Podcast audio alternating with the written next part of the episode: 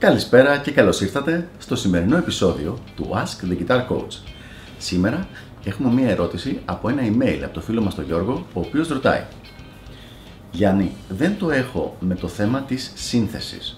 Πιστεύεις ότι είναι υποχρεωτικό να αναπτύξω αυτή την ικανότητα; Γιώργο μου, πολύ ωραία ερώτηση και η απάντηση δεν είναι τόσο ξεκάθαρη όσο πιστεύει πολλοί κόσμος.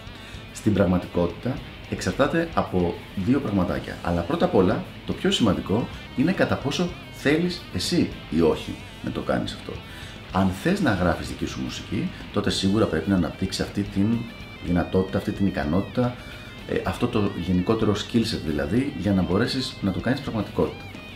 Αν όμως σου είναι αδιάφορο, πάμε στην πραγματική ουσία της απάντησης που μπορώ να σε βοηθήσω και η απάντηση είναι ότι εξαρτάται από το είδος της μουσικής που παίζεις. Ας πιάσουμε λοιπόν ένα-ένα τα διαφορετικά είδη μουσικής και να δούμε τι συμπεράσματα μπορούμε να βγάλουμε. Πάμε στην pop μουσική. Αν παίζεις σε μια δική σου μπάντα όπου, όπου ε, βγάζετε καινούρια μουσική, ναι, όντως φυσικά και πρέπει να ασχοληθείς με το θέμα της σύνθεσης. Αν όμως παίζεις σε μια cover band που παίζετε κομμάτια άλλων καλλιτεχνών, οι γνωστές στην Αμερική ως Top 40, τότε δεν χρειάζεται ιδιαίτερα να ασχοληθείς.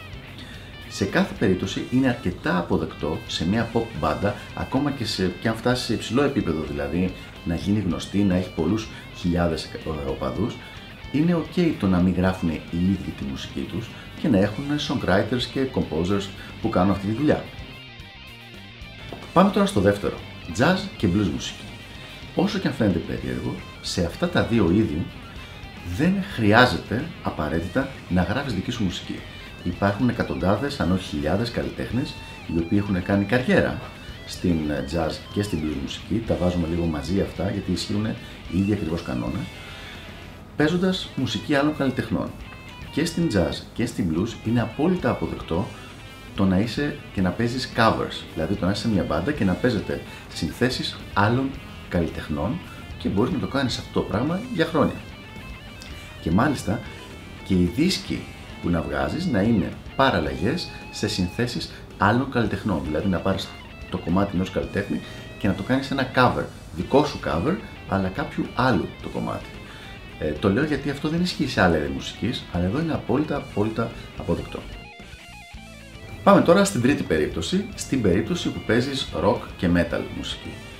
Εδώ τα πράγματα είναι λίγο πιο δύσκολα.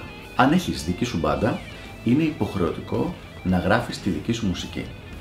Για κάποιο περίεργο λόγο θα δεις ότι οι καλλιτέχνες της pop είναι ok όπως είπαμε να μην έχουν δικές τους, ε, δικές τους συνθέσεις, δηλαδή δεν μας κάνει εντύπωση ότι τα κομμάτια της Celine Dion δεν τα έχει γράψει η ίδια, αλλά θα μας έκανε πάρα πολύ εντύπωση αν τα κομμάτια των Iron Maiden ας πούμε τα είχε γράψει κάποιος άλλος και δεν τα είχε γράψει η ίδια η μπάντα.